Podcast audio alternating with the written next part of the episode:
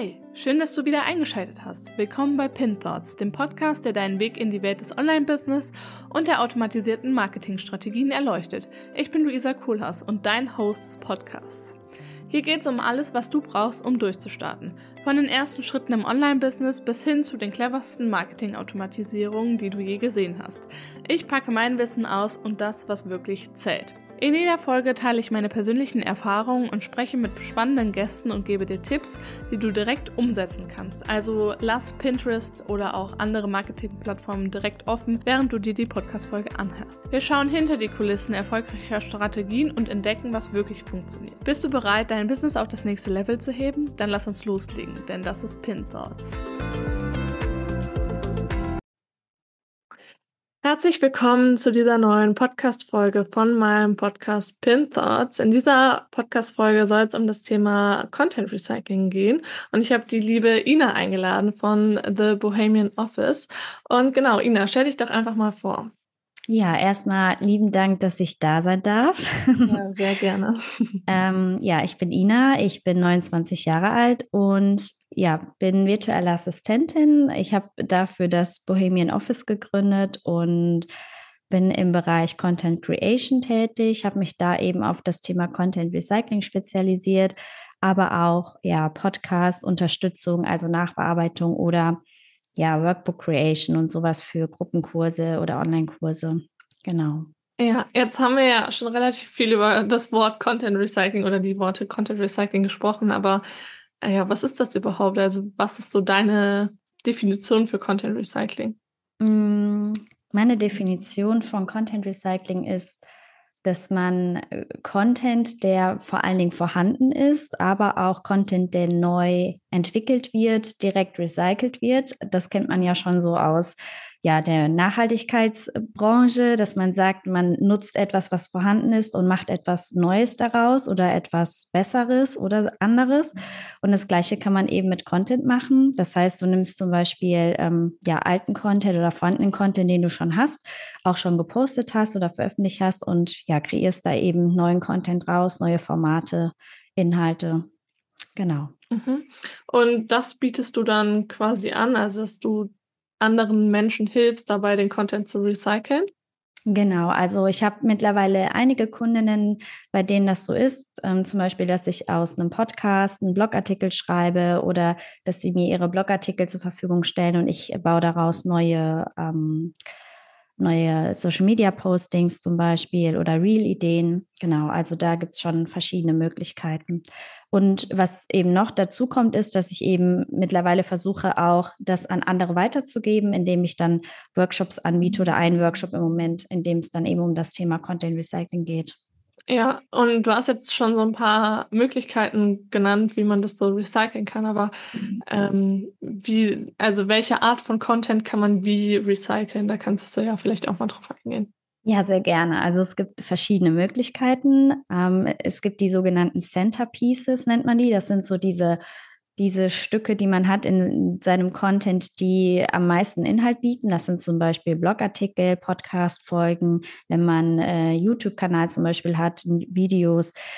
E-Books ne, oder Bücher, die man geschrieben hat, sowas in die Richtung. Und daraus kann man dann ja jede Menge neue Inhalte kreieren. Also entweder machst du aus einem Blogartikel, wie ich gesagt habe, neue Instagram-Posts und daraus wieder Reels oder TikToks oder man macht aus einem Blogartikel, äh, einem Podcast einen Blogartikel oder was man auch umgekehrt machen kann, man nimmt verschiedene kleinere Postings und macht daraus eben ein Freebie ne? oder eine Anleitung oder ähm, ja, kreiert eine neue Podcast-Folge daraus, weil es eben mehrere kleinere ähm, ja, Infoposts aus Social Media gibt, die zusammen gut in Inhalt ergeben. Mhm.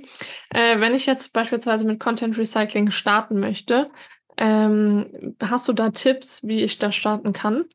Ja, also ich würde ähm, ganz einfach bei deinem ich sag mal, du bist auf Social Media unterwegs und das erste, was du machen kannst, ist eigentlich, bevor du anfängst, neue Inhalte zu recherchieren, schaust du erstmal, was du überhaupt in der letzten Zeit alles gepostet hast. Das kann auch Content von letzten Jahr sein. Nur da muss man eben schauen, ist das noch aktuell, gerade wenn man vielleicht bestimmte ähm, Themen anspricht, wo vielleicht auch wissenschaftfundierte Inhalte hinter sind oder ja, einfach nach der Aktualität schauen. Und ansonsten kann man da erstmal schauen, was habe ich da schon gepostet und was kann ich dann daraus wieder Neues kreieren. Also zum Beispiel hast du ein Infoslide und du sagst, hey, daraus könnte ich eine coole Checkliste machen oder du machst daraus ein Reel. Ne? Also das ist eigentlich immer so die einfachste Möglichkeit, neuen äh, Content zu kreieren. Schau aber dabei einfach, dass, dass vielleicht der Titel anders heißt, also die Headline, ähm, dass die Inhalte vielleicht ein bisschen anders geschrieben werden, dass der Inhalt trotzdem der gleiche ist, aber anders aussieht und dass man nicht sieht, das ist exakt der gleiche Post. Genau. Mhm. Ja, ähm, hast du da irgendwie so einen perfekten Workflow? Also perfekt ist immer ein bisschen schwierig das Wort, aber hast du da einen Workflow, der ähm, gut funktioniert? Mm. Ich glaube, das ist immer unterschiedlich, wie jeder so seinen Content kreiert. Aber das, das Einfachste ist, wie gesagt, erstmal bei dem eigenen Content nochmal zu schauen, was gibt es da, was ich für die nächste Zeit nutzen kann. Und dann eben zu überlegen, welche Inhalte möchte ich jetzt neu rausbringen. Das heißt, du hast aber wirklich was, wo du sagst, da muss ich jetzt neu recherchieren. Schreibst du das alles auf und schaust direkt, was kann ich aus dem, was ich mir jetzt aufgeschrieben habe, für Formate rausziehen? Also kann ich daraus eine Podcast-Folge machen? Kann ich daraus einen Blogartikel schreiben? Kann ich daraus, ähm, wie viele Posts kann ich daraus ziehen und welche Arten von Posts?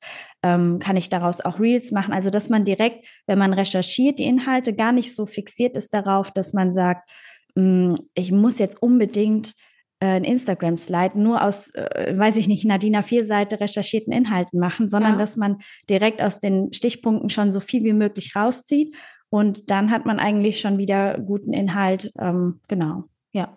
Ja, weil ich glaube, bei diesem Thema ist es halt auch super wichtig zu wissen, dass nicht alle Leute immer alles sehen. Ähm, ja. Und dass man da halt auch dann wirklich öfter mal das gleiche Thema einfach posten darf. Ja. Ähm, also so sehe ich das, weil dann hat mal der eine hat nur das gesehen, hat den Schnipsel und der andere dann wieder einen anderen Schnipsel und dann fehlt halt, fehlen halt Teile. Und dementsprechend finde ich Content Recycling auch so super wichtig, dass man das auch plattformübergreifend macht, wie du jetzt sagst. Ja, genau. Also das ist auch immer das Ding, was ich als erstes immer sage. Denk daran, nicht jeder sieht alles, was du postest. Ne? Also wenn du heute was über, ähm, über Snack-Content postet, äh, was das zum Beispiel ist, dann kann ich davon nicht ausgehen, dass das alle meine 800 Follower gesehen haben, sondern dann könnte ich nächste Woche nochmal ein Reel daraus machen ne? und mhm. äh, ja, ne, also da, das darf man ruhig machen. Also es ist auf jeden Fall erlaubt. Keine Angst davor. Hast du da irgendwie auch so mit so Glaubenssätzen oder sowas zu kämpfen, dass, dass Leute sagen, ey, nee, ich möchte jetzt kein Content Recycling machen, weil eben ich Angst habe, dass Leute dann zu überfordert sind oder zu viel jetzt schon von dem Content dann auch gesehen haben? Mm, ja, das ist eigentlich immer so das, was ich höre ähm, dass man sagt, ähm, ich kann doch nicht das gleiche nochmal posten oder ähm, ich kann ja nicht, ähm, also das genau wie du eigentlich sagst, dass die Leute schon genug davon gelesen haben. Ne? Also das sind eigentlich so die Dinge, die man immer wieder hört. Aber genau, leider ist es nicht so. Und was das Ding ist, ähm, man sollte auch versuchen, wirklich verschiedene Plattformen zu nutzen. Also wie du jetzt zum Beispiel, du nutzt halt Instagram zum Beispiel und deinen Podcast. Das sind schon mal so Sachen, du kannst auf beiden Plattformen die gleichen Themen kommunizieren. Aber es das heißt ja nicht, dass jeder jetzt diese Podcast-Folge hört und auch jeder nicht deine Inhalte liest. Ne? Also auch da wieder, du darfst auch versuchen, wenn du jetzt Bock hast, irgendwie nicht nur auf Social Media unterwegs zu sein, sondern eben auch auf einer anderen Plattform oder ein anderes Format zu nutzen, dann darfst du da auch wieder das Gleiche kommunizieren. Das ist auch wichtig, weil ja, ja. jeder, jeder aus deiner Community oder jeder von deinen Followern konsumiert ja auch anders. Ne? Die einen lesen lieber und die anderen hören lieber. Wieder andere sehen lieber und oder ja, schauen sich lieber Videos an, wo man die Inhalte kurz und knapp darstellt ja, das ist auch immer von Vorteil, dass man sich das im Hinterkopf behält. Mhm. Ähm, also ich mache das ganz gerne so, dass ich mir das alles in so eine Excel-Liste aufschreibe und ich bin da sehr strukturiert, was meinen Workflow angeht, weil ich quasi auch meinen ganzen Content auf Pinterest dann nochmal recycle. Ähm, würdest du das empfehlen, dass man mit einer Excel-Liste arbeitet oder soll man das lieber ähm, anders planen, beispielsweise mit so einem Projektmanagement-Tool oder sowas? Auch da bin ich wieder völlig frei. Also wenn jemand sagt, wie du jetzt, der braucht diese Tabellen und sagt, ich muss mir das strukturieren, dann auf jeden Fall, weil dann hast du auch diesen Überblick und dann kannst du zum Beispiel auch nach Themen strukturieren. Ich habe zum Beispiel auch eine Notion-Tabelle und habe dann da das Thema stehen und weiß dann, okay, daraus kann ich jetzt das, das, das und das noch machen. Ne? Und ähm, andere nutzen ganz einfach ja, das Tabellentools oder Planungstools, Projektmanagement-Tools, wo sie eben vielleicht eine bessere Übersicht haben. Also da gibt es verschiedene Möglichkeiten. Nur was ich immer einfach empfehle, ist, dass man sich aufschreibt, wie du sagst. Ne? Also dass man mhm. wirklich ähm, sich eine Struktur schafft und ähm, da einfach wie den Überblick behält. Ja. Ja, äh, also ich habe jetzt ja auch schon das Thema Pinterest so ein bisschen angesprochen und in meinem Podcast geht es ja auch themenübergreifend eigentlich um Pinterest. Hast du schon Erfahrungen mit Content Recycling auch auf Pinterest gemacht oder bisher noch nicht? Tatsächlich gar nicht. Also mhm. meine ähm, Kundinnen sind eigentlich nur auf Instagram unterwegs.